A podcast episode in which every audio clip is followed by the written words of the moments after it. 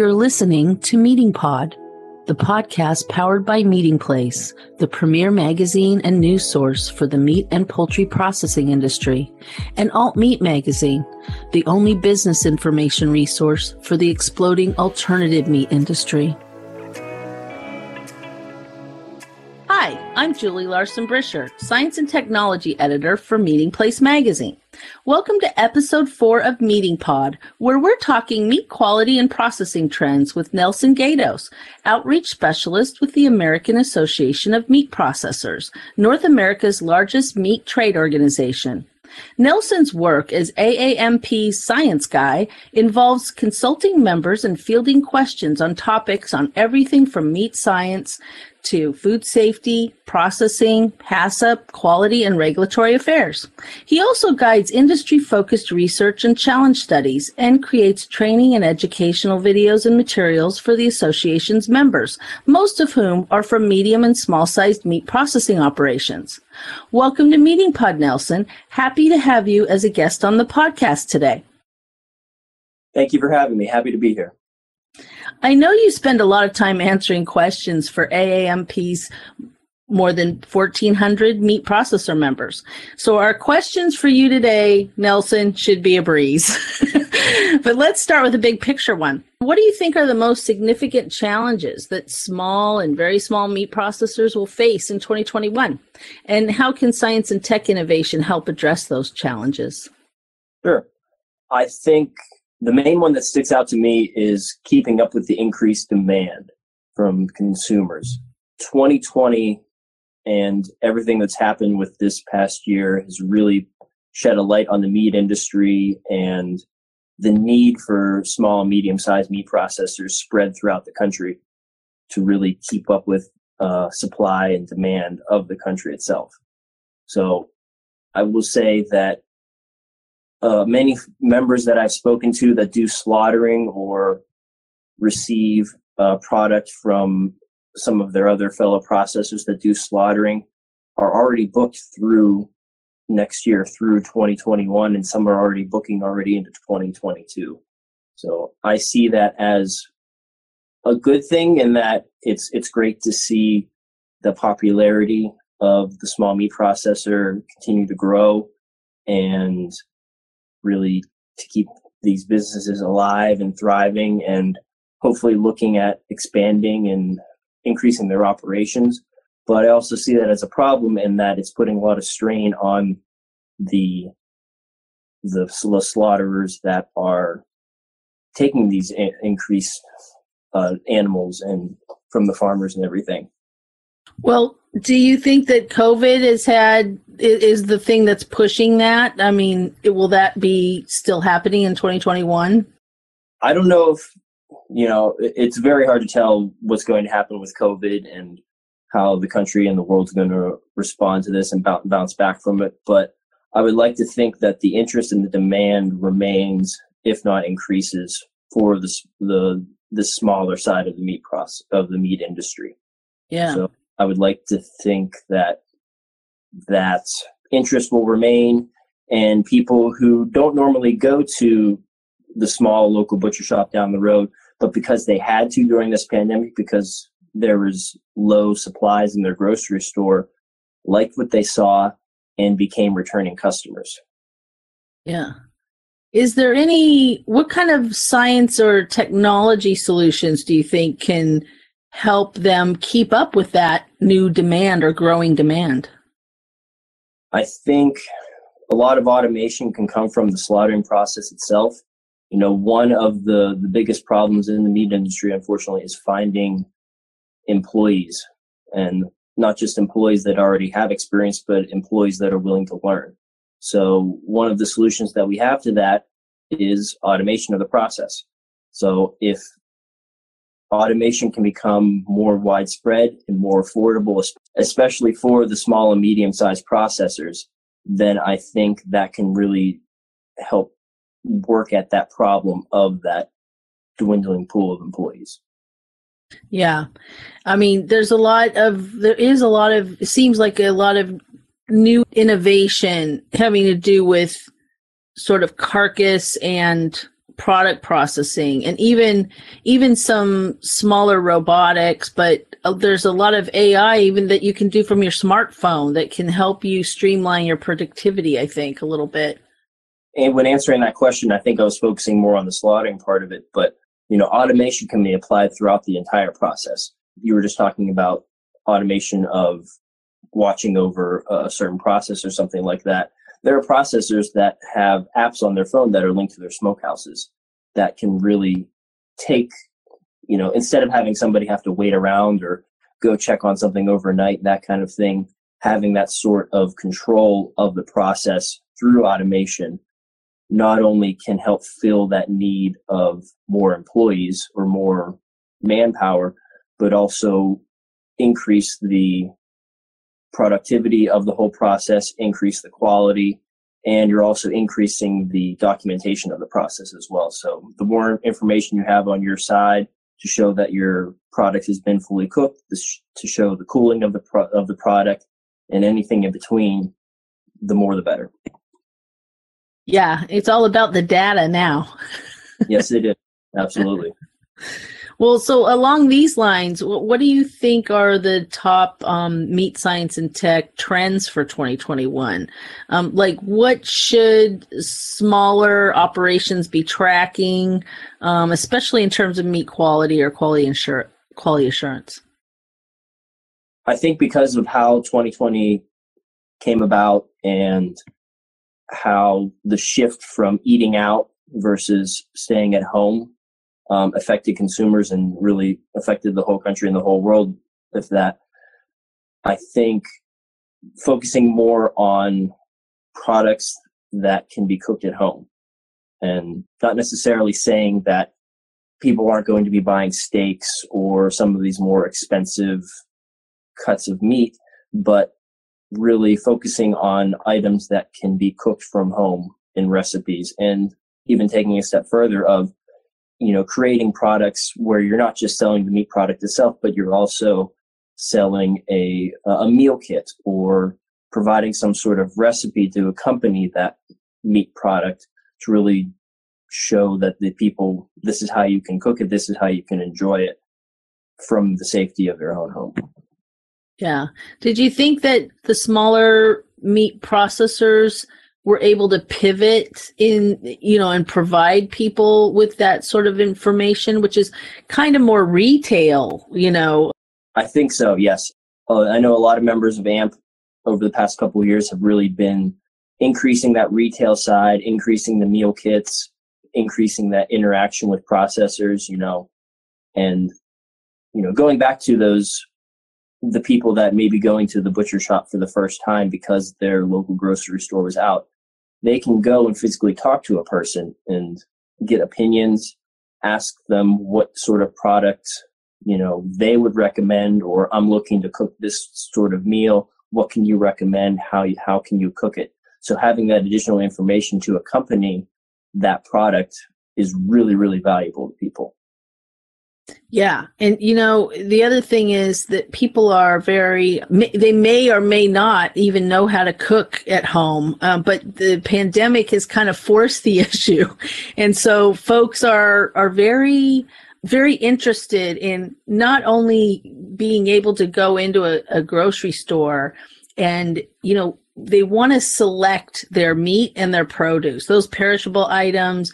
You don't really people don't want to pick that up at the curb they want to go in and select that and they look at the things like color and texture and all those consumer appeal attributes you know to select that piece of meat. But when they get home they don't they would also like to maintain the quality of that ingredient that maybe that center of the plate protein that they bought for the family that night and they don't want to wreck it by cooking it incorrectly or you know not taking the temperature and not doing it safely. So i feel like what you're saying is true. It's sort of like that whole movement toward helping the consumer maintain the meat quality that has been put in the retail shelf by a lot of different sources now it's it's not just the big guys it's a lot of your local right your local processing operations have really stepped up their game put it into retail. And people are going to really heed that information a lot more from hearing the butcher or whoever's selling this item to them talk about the item versus looking at a label on the packaging or going to the product's website, that kind of thing. So that, right. that hearing that information directly from another person really goes back to that really that adding that value to that whole not just the product but really just the experience. Yeah yeah. And you know it, that reminds me so you in november of this last year you at AMP launched this new educational video on meat color, which I found really educational. Can you tell us a little bit about the science behind meat color and why having a better science based understanding of it will result in a safer product with a longer shelf life and less food waste? So, in my opinion, color is one of the single most influential factors when it comes to whether a meat product will be purchased or not quality, flavor, tenderness, just overall wholesomeness and food safety are interpreted from how the product looks. And when it, when we're coming when we're thinking about meat, a lot of that appearance is attributed to the color of the product. So if people can have a better understanding of how a meat product looks, how it should look, you know, what the color of the product actually indicates, then I think it will result in longer shelf life of the product, less product maybe being unintended or being thrown away or thought to be spoiled when it really actually actually isn't spoiled. Uh, the one example I'm thinking of is, you know, as ground beef ages, it turns from that bright red cherry color that people love to a sort of more purple and even sort of more brown color. People, you know, a lot of people associate that with being rotten or spoiled meat product. That's not the case. It's just the fact that that color is changing because of the environment it is exposed to.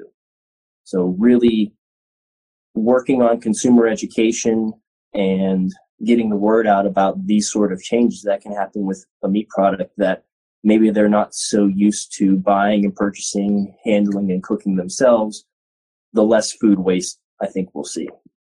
Yeah, that's true. And I, I've seen that over just in the last few years, there's been a, kind of a, a push, especially at some science meetings, to kind of push purple meat is okay, right? Yeah, having that vacuum packaged product, yeah, and giving it that trade kind of trademark purple color it isn't a bad thing. It's just a another way to help extend the shelf life and extend the life of that product. Yeah. Well, and also since we're talking meat quality today, I, I want to touch base with you on the topic of animal welfare and humane handling. Do you have any advice for meat processors about their role in animal welfare and handling? And are there any tools available to assure that their programs are effective? So there are really dozens of factors that can both positively and negatively affect the influence of meat color prior to slaughter. So the one factor I'm thinking of that comes to mind first is stress. Uh, stress on the animal while it is alive before slaughtering. Stress of the animal while it's in transportation, while it arrives at the slaughterhouse, interacting with potentially new animals, and just the stress of the animal throughout the whole process. Going back to transporting, um, experiencing new environments, sights, smells, noises. I mentioned unfamiliar animals, the lighting of the building, it, the fact that they're in a new place itself, temperature, humidity, all these things can negatively stress out the animal, and that in turn can affect the quality of the meat later on after slaughter. So doing everything to make the animal comfortable and make that those last steps of the animal's lives as easy as possible doesn't isn't just an animal welfare issue. It's not just it's not some sort of issue that oh people should do this because you know it's it's more of a factor that's in the minds of the consumers. It's really a factor that help control the quality of your product later on as it's produced. Do you guys have any programs or fact sheets on that at, at the association? going back to the the video that you mentioned on meat color, mm-hmm. there is a section on that uh, video as well. Uh, there is a larger article that accompanied the video that was released about the same time. I expand on those issues as well as a big part of the article. Okay, great. Well, let's talk a little bit about nutrition then. Well, when you have a quality product, you also want to know that it's great for your diet, right? So, and there's been a lot of research around animal proteins and their contribution, you know, to a healthy and well balanced diet. Um, what, what do you think are the most important takeaways this year on meat nutrition?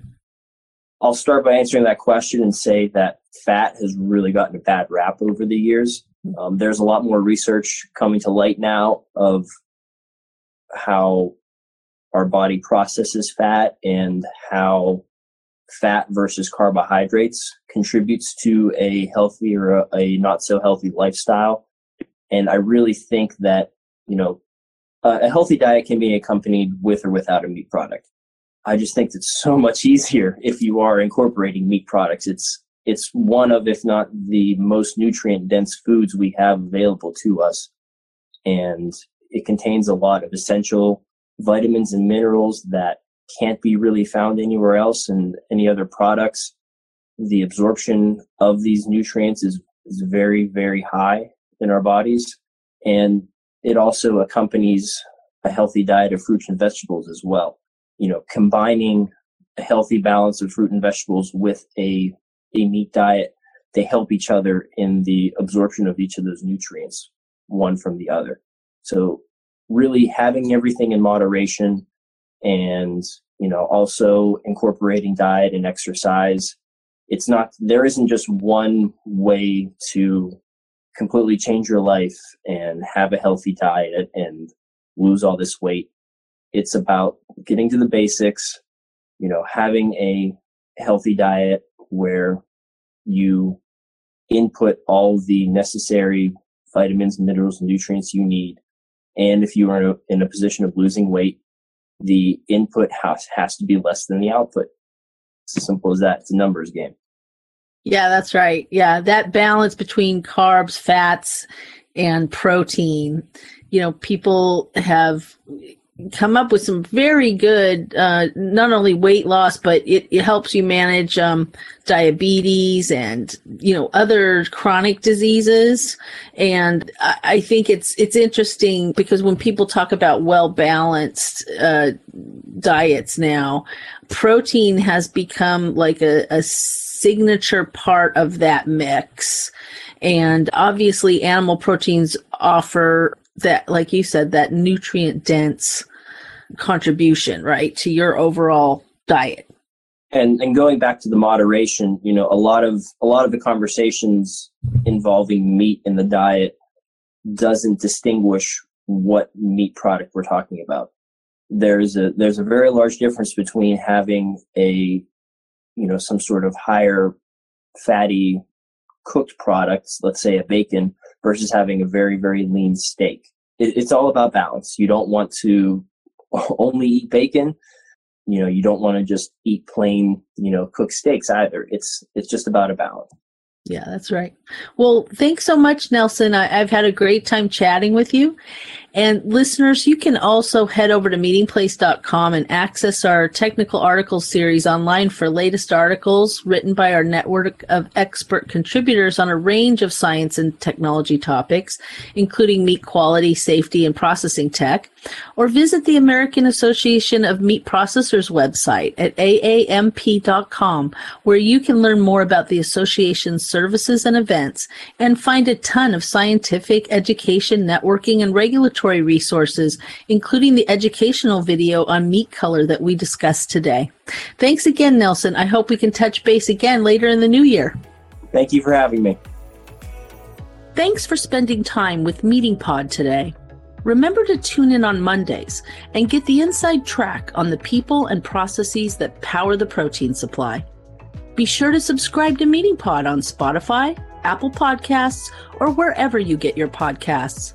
And follow Meatingplace and Alt-Meat magazines on social media, or visit our websites at meatingplace.com and alt-meat.net.